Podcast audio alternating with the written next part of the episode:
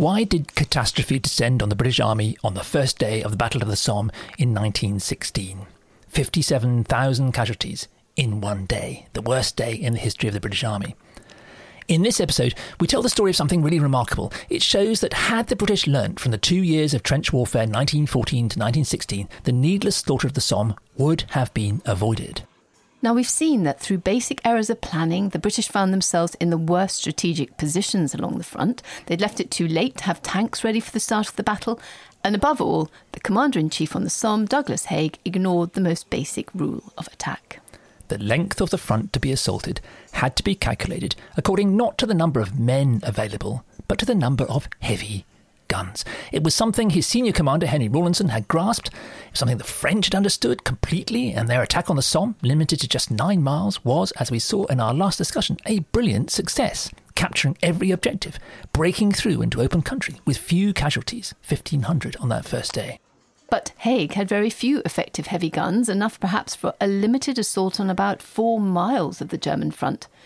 Brushing aside those who plainly warned him, he nonetheless imposed a plan to break right through the heavily armed German defences across an entire 16 miles.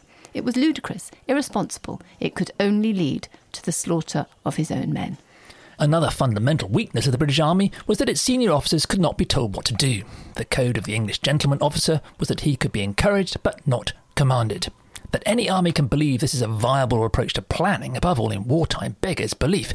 Usually it led to chaos, the failure to do anything systematically. Paradoxically, though, on the Somme, it led to something quite remarkable.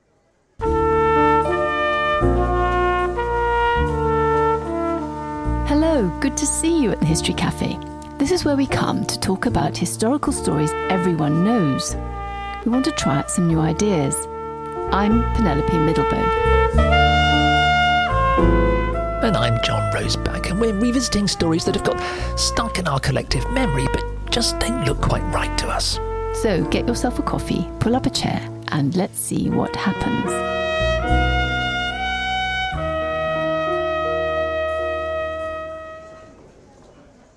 The British forces at the very southern end of the line on the Somme, directly alongside the French, were commanded by Major Generals Ivor Maxse and John Shea.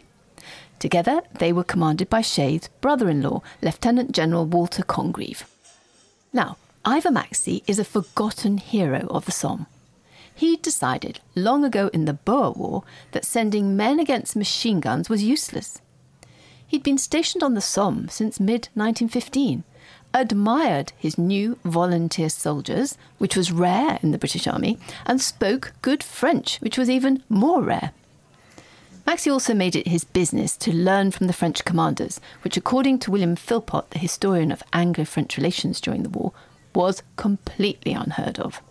In particular, Maxse admired the French general on the Somme, Ferdinand Foch.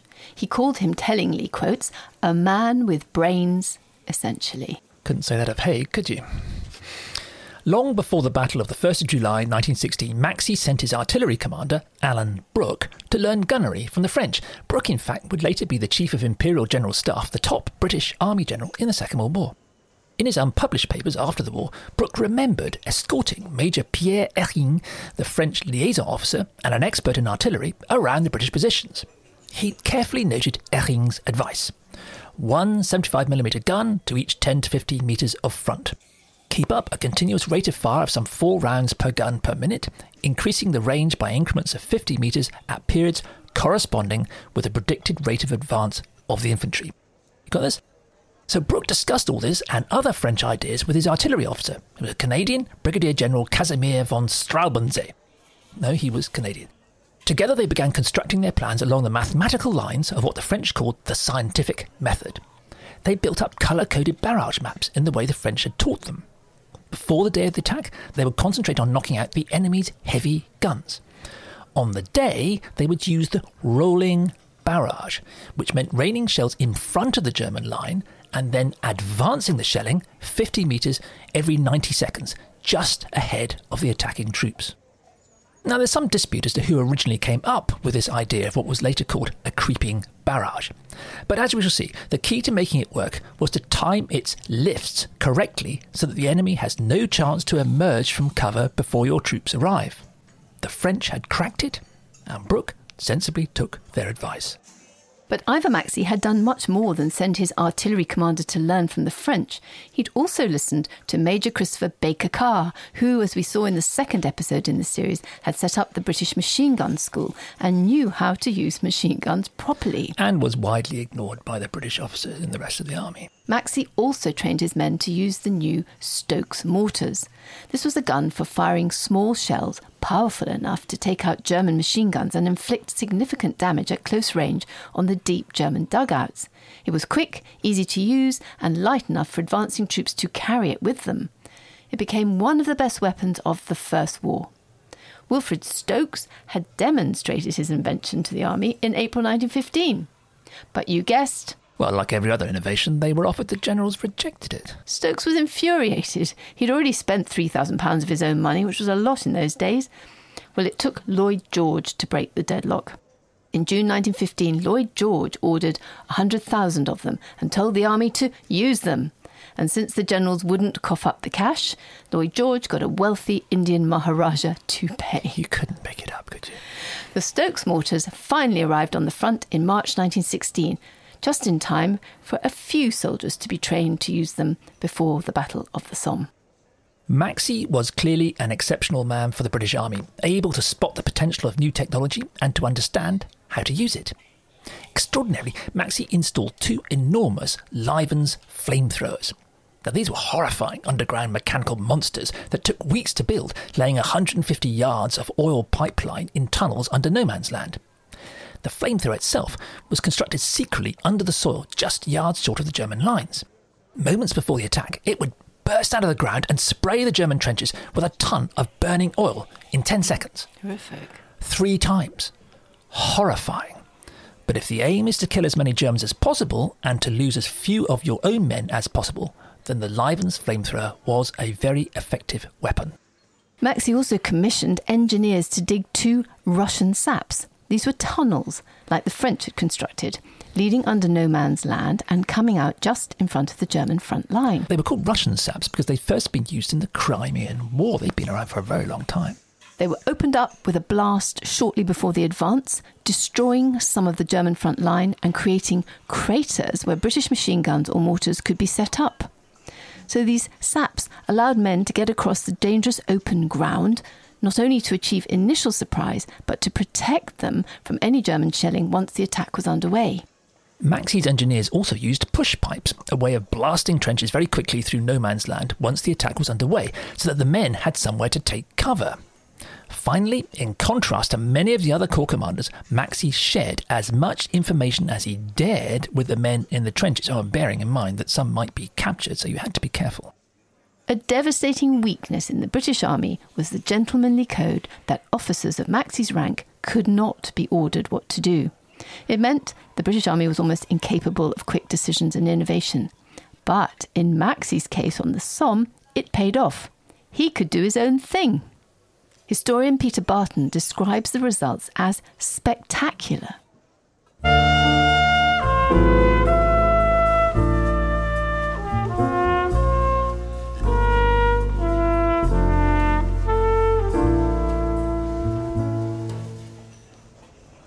Ready to attack at the southern end of the British line on the Somme was 13 Corps. Its 18th Division was commanded by Major General Ivor Maxse.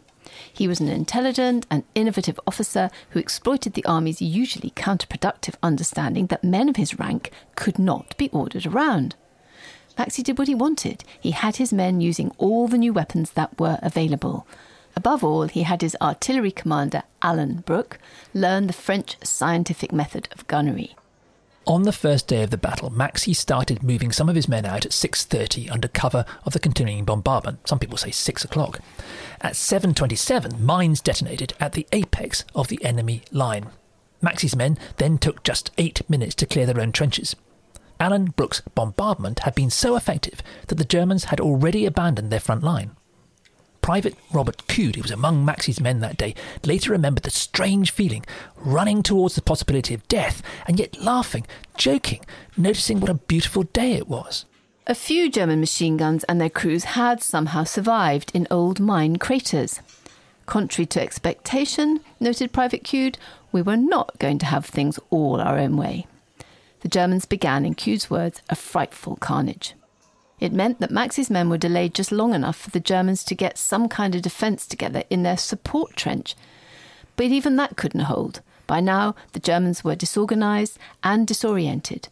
The soldiers facing Maxse's men had only arrived a couple of days before, rushed in to replace the frontline companies that had been wiped out by Alan Brooke's successfully calculated and targeted bombardment. There was heavy fighting in the trenches, but Maxcy's soldiers were pressing forward, capturing a German general, many other prisoners. They reached their next objective, known as the Pommier Redoubt. It was a heavily defended German headquarters. Here, in fact, the German barbed wire still needed to be cut, but Maxse had trained his men well, and taking the initiative, they worked out that they could maneuver a light Lewis machine gun around to where it could force the Germans out. Now, the Lewis was an excellent assault weapon invented back in 1911 by an American Army colonel, although, oh, course, it had taken the British Army until October 1915 before it would adopt it. Maxse had trained his men to use it. Using the Lewis gun, it took his men an hour, but they captured the redoubt, by midday, Maxse's men had suffered a number of casualties, but like the French to the south, they had taken all their objectives. Between Maxse and the French, at the very southern end of the British line, was the 30th Division. It was almost entirely made up of Pals regiments from Liverpool and Manchester. Now, this is important. The Pals were volunteer regiments of men who'd been allowed to enlist in the very early days of the war with a promise that they would train and fight together as a unit. They were men from one particular neighbourhood, sometimes one particular works. To some extent, they'd even been able to choose their own junior officers. Now, of all the volunteer soldiers who had joined the British Army in those early days, the PALS regiments were regarded by the old regulars as the most despicable. Oh, you can imagine they were bound to be completely unreliable, just an amateur shambles, just the men from a few streets with their own officers. Hopeless. Commanding the Liverpool and Manchester PALs at the southern end of the British line was Major General John Shea.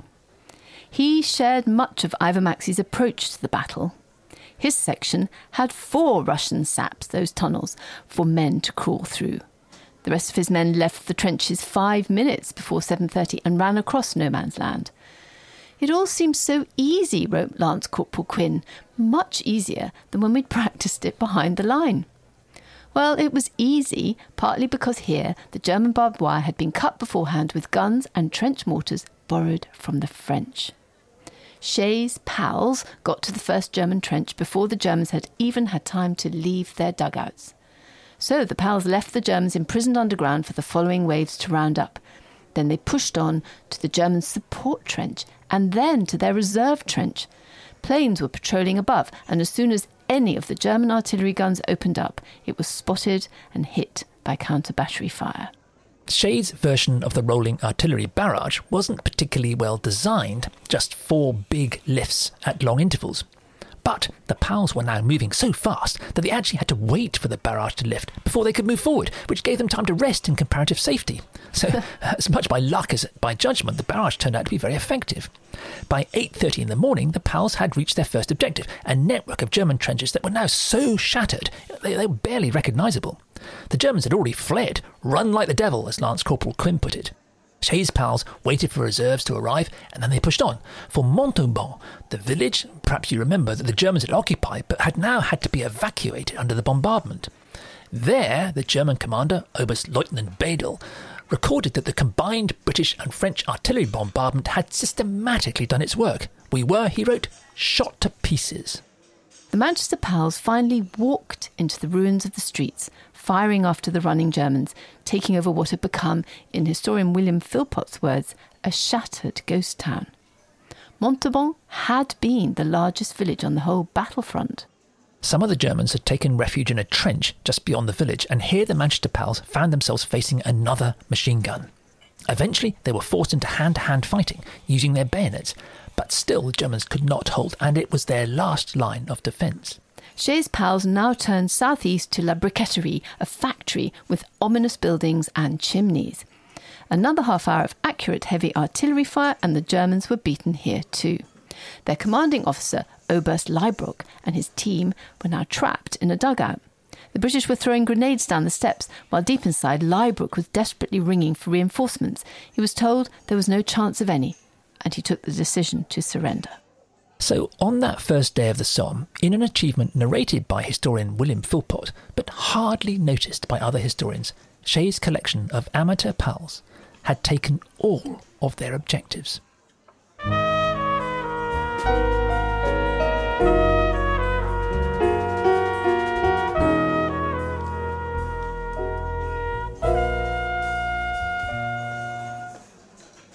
At lunchtime on the first day of the Battle of the Somme, British units from 13 Corps at the southern end of the line were served with a hot meal in their newly captured German trenches.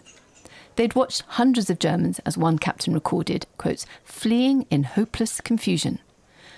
A few German artillerymen beyond the village of Montauban were still trying to get their guns trained on the new British positions, but low flying aircraft strafed them with machine gun fire, and once the PALs arrived, the Germans fled, leaving three of their big guns behind.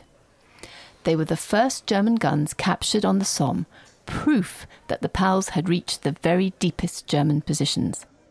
By the evening of that first day, all the British wounded on this part of the line were getting medical help and the men were receiving their letters from home. Just like the French to their south, they'd taken all their objectives. Now, this is very much not the story we're usually told about the first day of the Somme. It proved beyond any possible contradiction that it was completely possible to break through the German defences. What was required was the use of a range of innovative technology and intelligent preparation, and planning done with the men on the ground. But the key above all had been the systematic accuracy of the artillery. Now, some historians are inclined to write off the British success in the South as a fluke. 13 Corps had, well, well they cheated. They, would learned from, the, they'd learned from the French. Oh, they'd even been assisted by the French artillery on the day. But that's exactly the point. If you used your heavy guns correctly, then an entrenched defence was very possible to break. The British had been assisted by the highly trained, well maintained, ruthlessly accurate French heavy guns, ranging in fact over the southern British sector as well as their own. After all, the French didn't want to be shelled by German guns on the British sector of the line because the British lacked the firepower to knock them out. The French commander, Ferdinand Foch, the man with brains essentially, had correctly worked it all out. In fact, the French guns were so effective they were also able to give assistance to the British 15 Corps further north on Maxse's left. Here, too, innovative commanders used a Russian sap, a tunnel, low flying aircraft, and a well timed rolling barrage. Their soldiers were able to jump into German frontline trenches while the Germans were still sheltering underground. Here, the British artillery, you recall, we talked about it last time, had used twice as much ammunition as they'd been allocated. As a result, much of the barbed wire had been cut and many of the German heavy guns destroyed. So here too, the British took many of their first day's objectives. Well, the next day, the 2nd of July 1916, the British on this part of the Somme in the south were staring at two miles of open country, virtually empty of Germans. Alongside them, the French were ready to press forward. It was an extraordinary situation, one which bizarrely never gets mentioned in accounts of the battle. Perhaps it's because it reveals so very sharply the reasons for the failure of the rest of the British on the Somme. Calculate the width of your attack according to the strength of your guns and the density of the enemy defences, and a breakthrough can be achieved. But now the breakthrough needed to be exploited. After two years of standing around feeding their horses, the cavalry's moment had arrived. They almost could have ridden for Douai, 70 miles behind the German lines, as Haig, in his most fantastical plans, had originally hoped.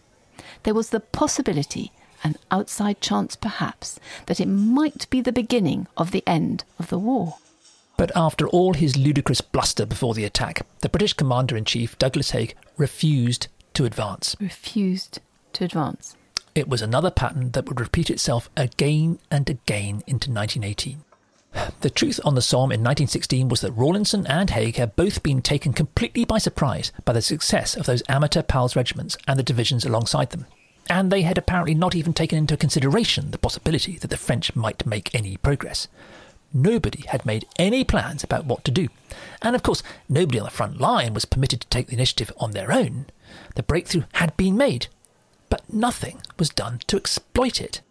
But besides these systemic failures in the organisation of the British Army, there was something much, much worse. Further north, the rest of the British line had been overtaken by an unimaginable tragedy. Here, the old, inaccurate British guns, mostly firing useless shrapnel with their dud shells and ill chosen fuses, had little impact on the German dugouts and artillery. Like Haig himself, the Corps artillery commanders on this part of the line had ignored the advice of the overall artillery commander, Noel Curly Birch. Birch later wrote that they were nothing but a bunch of amateurs. But even if they had listened, the front that Haig had decided to attack was so ridiculously overextended, about four times the length he actually had the guns to deal with, that catastrophe was inevitable. The German diaries collected by historian Jack Sheldon suggest that the days of endless bombardment at this end of the line had left the Germans ragged and weary, yes, but largely unharmed and determined to pay the British back in kind. Lieutenant Matthaus Gerster, who was towards the middle of the line, recorded the German astonishment at what was happening. Quotes, Had the Tommies gone off their heads? Did they believe they could wear us down with shrapnel? we who had dug ourselves deep into the earth. The very thought made the infantry smile. While some German frontline trenches were obliterated, other parts were not touched at all. The work of constructing dugouts even continued during the bombardment. Once the bombardment lifted at 7:30 on July the 1st, the Germans were ready.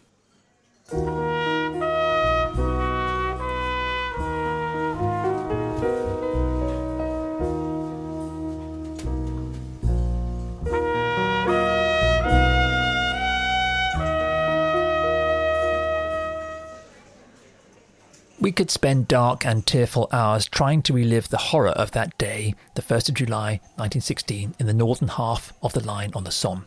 I've been a number of times to the battlefield, and it seems to me to be one of the defining days in British history. It was the moment that exposed the arrogance, incompetence, and inhumanity of institutions that are riddled with beliefs in British individualism, exceptionalism, and class. They still exist, and the leaders and those who support them should be taken again and again through the hours of that day. They should be marched to the fields and hillsides where they happened until they have learned that our society does not have to be like this, and that saying they are doing the best they can will never be an acceptable excuse for nonchalance and blindness and self seeking and arrogance that causes suffering and death. In the northern part of the line, the officers at corps level ignored all Birch's advice on the rolling barrage. Three Corps lifted their barrage in six massive jumps miles ahead of the infantry, giving the Germans plenty of time to come out of their dugouts and fix up their machine guns. Ten Corps lifted its barrage from the German front line directly to the second. Well, that's nearly a mile in between. The infantry couldn't possibly cover that distance, and so the Germans here also came out and were waiting with their machine guns. At the very northern end of the front, the 8 Corps barrage lifted and moved hopelessly far away 10 full minutes before the attack had even started. It then made six lifts, assuming the infantry would advance at a rate of 50 yards a minute. The result was that for three out of the five British Corps climbing out of their trenches on the 1st of July, there was no effective artillery cover at all. Let's just pause briefly at a few points along that terrible and scarred line that runs from Mametz in the south to Serre in the north. At Mametz, the Germans had placed a machine gun in a shrine in the village cemetery. Very famously, Captain Duncan Martin, commanding a company of the 9th Devonshires, had made a model to show exactly the carnage the machine gun would cause if it were not destroyed in the bombardment. It wasn't. Martin was a lowly captain, and his warning was, of course, overruled. The Devonshires were ordered forward. Martin is buried at the site of the trench from where he set off that morning along with most of his men. One of them was Lieutenant William Hodgson, whose poem Before Action had been published two days before. It ends, By all delights that I shall miss, help me to die, O Lord. The Germans had turned the little village of Fricourt into a fortress. Here, the account written by two members of a German machine gun crew talk of a leisurely breakfast of coffee and biscuits, beef and rice, before fixing up their gun and firing 20,000 bullets at the advancing British infantry. The only shell that had hit their dugout had been a dud, and they had carried it out and dumped it in a trench. It was near here that Lieutenant Alfred Frick of the German Field Artillery recalled, quote, Under the illusion that the dreadful bombardment had smashed all resistance, the British troops had advanced in close order. Our remaining 15 undamaged machine guns poured fire into the oncoming columns, so that the assaulting forces went down like ripe corn before the scythe. In consequence, the enemy casualties were simply enormous. Indeed, in front of Fricourt, the 10th West Yorkshires lost 90% of their men. Near Thiepval, the Irish of the 36th Enniskillens initially took the Schwaben Redoubt, a strongly fortified German position. I remember an Irish teacher telling me it was because the Irish are mad, were probably drunk, had ignored orders to walk towards the German lines. The truth was less romantic. The Irish had been assisted by accurate French artillery, since this was a key location for the entire front. Under the morning mist, the Enniskillens had already been within 50 yards of the Germans when the barrage lifted. Even so, the success they scored was desperate and daring. The Germans launched counterattacks while the British reserves waited for orders to advance. But nobody, of course, back in the British trenches had the authority to depart in any way from the pre prepared plan. After 12 hours. No order to advance had come, and after a day of gruesome fighting, the Irish were forced back. Or at least those few reinforcements who had at last joined them at the German redoubt were forced back. By then, almost all the Irish were dead. The shudders and sacrifices of that day on the Somme still colour and shape loyalist politics in Northern Ireland, subject to which we must come back. Here the Germans lost 79 men. The British lost 5,482. At Beaumont Hamel, the Germans had sat out the bombardment almost completely untouched, dug deep into the rocky side of what's known as Y Ravine. I've always assumed it was an old quarry. They had plenty of time to get to the parapet and set up their guns. A British soldier watching from a shell hole recalled, I cursed the generals for their useless slaughter. They had no idea what was going on. Here and at the village of La Boisselle, the British trenches became so choked with the wounded that reserves were ordered to jump out and advance instead in the open ground, which was suicide, through a storm of bullets and shrapnel. The Tynesiders at La Boisselle and the Newfoundlanders at Beaumont Hamel were killed in their hundreds before they reached their own front line. There's a well known photograph of the Tynesiders running with their heavy packs and rifles sloped over the open ground before La Boisselle. The village was still about a hundred yards away. In fact, it was here that nearly a century later a retired major pointed out to me the German gun emplacements still visible in the discoloured soil on the slopes a mile ahead. Standing where we were, near where the Tynesiders were running, we wouldn't have stood a chance. We could linger a long time in these terrible places. Go when you can and stand there yourself. But the heart of the story of the Battle of the Somme on the 1st of July 1916 is in the fields below the village of Serre. Today, few visitors go there. We've been there, and you really should.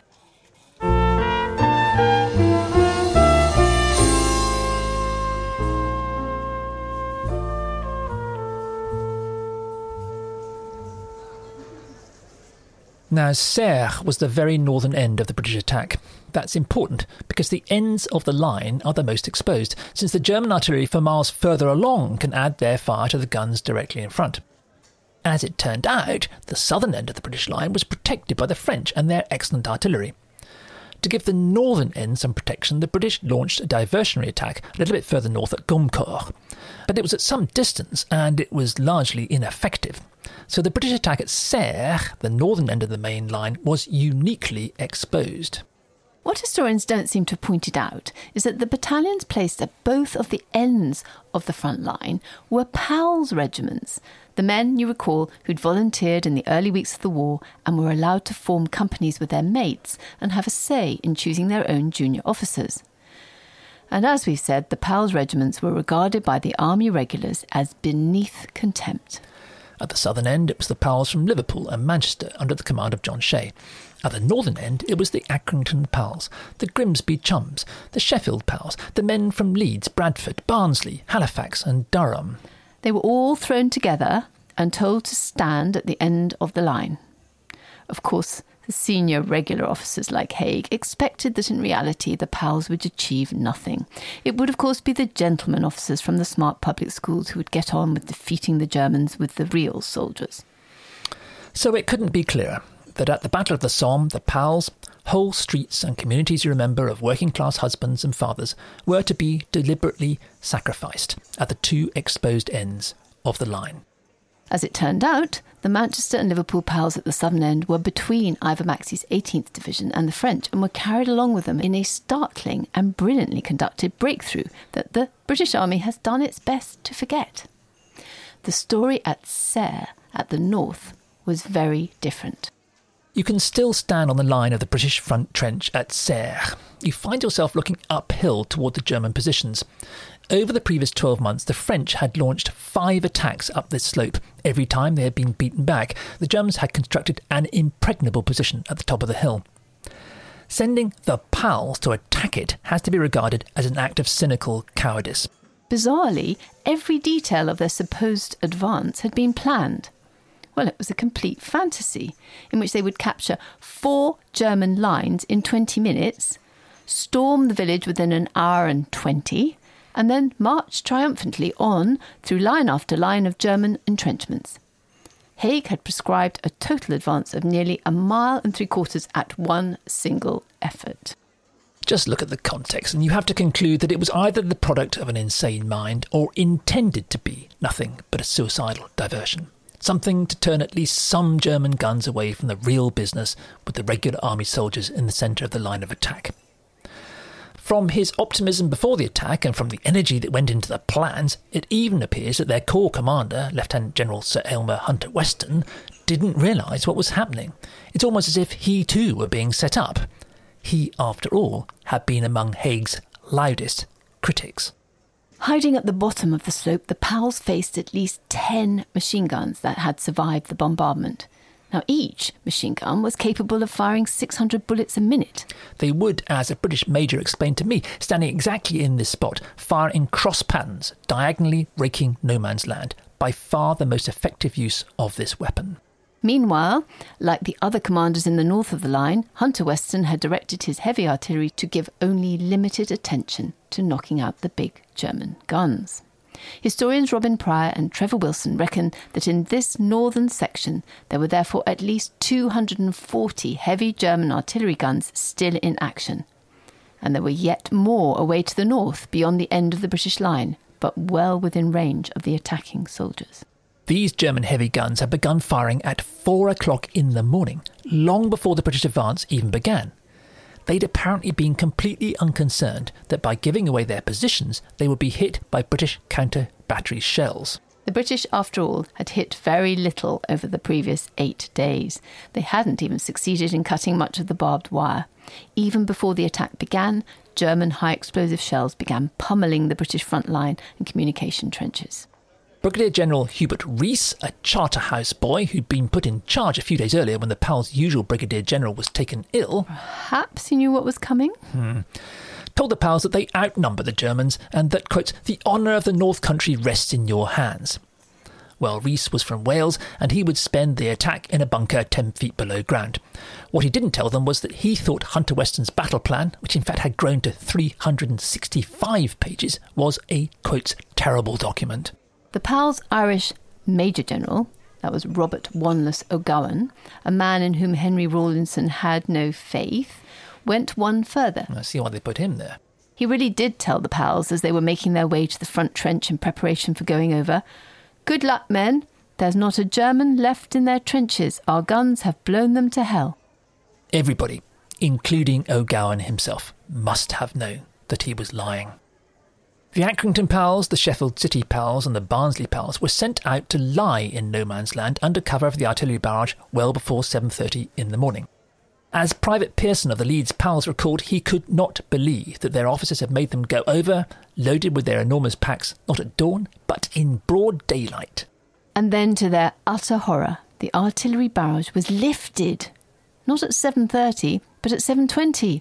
So for 10 minutes they lay in no man's land, protected only by fire from some light field guns and trench mortars. And they were facing yards upon yards of uncut German barbed wire. Yeah, the Germans had repaired what gaps there had been during the night.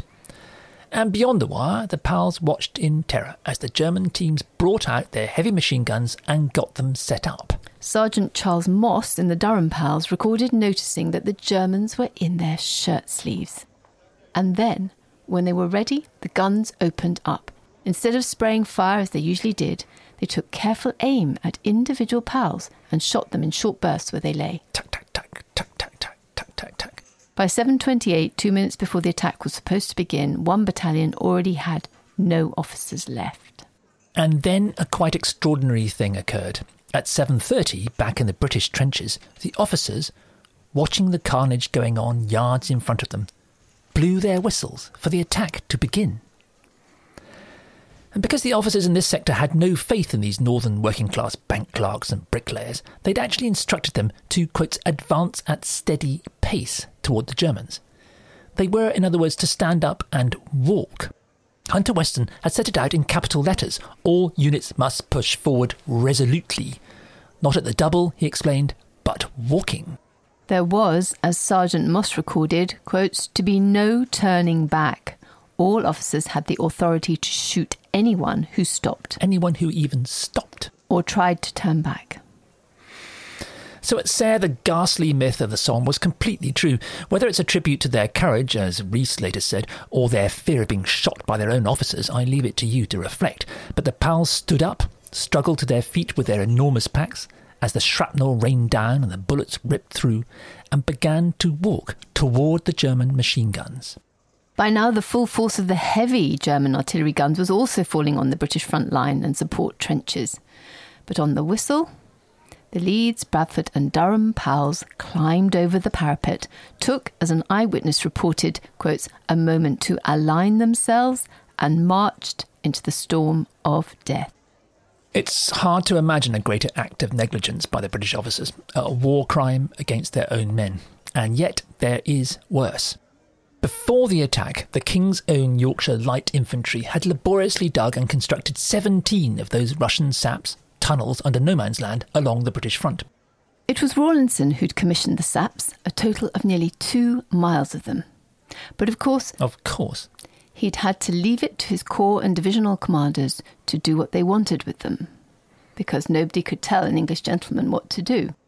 five out of the 17 Russian saps that had been dug were at Serre more than any other sector. After all, it was the most dangerous stretch of all.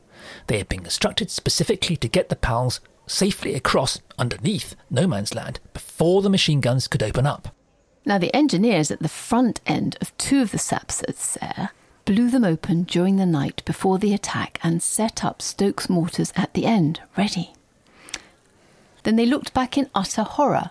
Instead of being in the tunnels, ready to surprise the enemy, the PALs were walking slowly above ground. One of the engineers, waiting at the front of one of these saps, Captain A.W. Donald, watched as the Leeds pals advanced. Quote, the enemy machine guns were so ready and active that all were swept down. If only he had had a machine gun, Donald said, he could have killed anyone in the German front position from the head of his tunnel. The German machine gunners would never have even got into position. But no soldiers came to join him. The PALs hadn't been told about the tunnels. They hadn't been told. On the 1st of July, only six of the 17 tunnels were used, and all but one of them were used by Maxse and Shea, the divisional commanders at the southern end of the line. The rest of the corps and division commanders simply ignored them. The PALs in front of Serre had never had any need to lie in no man's land or to walk in full view of the machine guns. They could have been in the German trenches before the Germans even knew the attack had started. They could have prevented the machine guns that killed them from ever being assembled. But nobody told them. In all, Eight Corps lost half its men dead and wounded that day. But the worst of its casualties were among the PALs at Serre. Brigadier General Rees reckoned he'd sent 2,600 men over the top and that by the end of the day only 550 were left. The Leeds PALs lost 539 out of 750, 230 of them killed.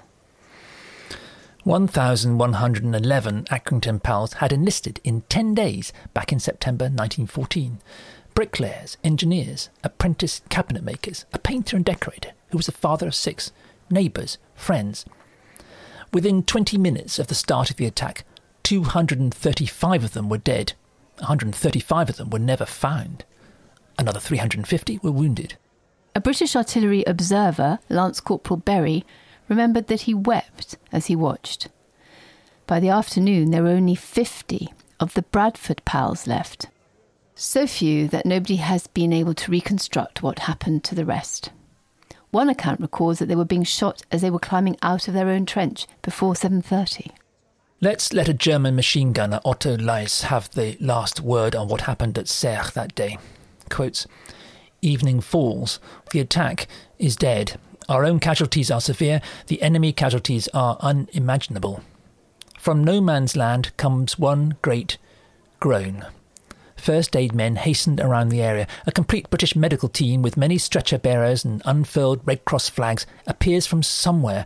It's a rare and deeply moving sight. Where to begin? Whimpering, moaning confronts them from almost every square metre.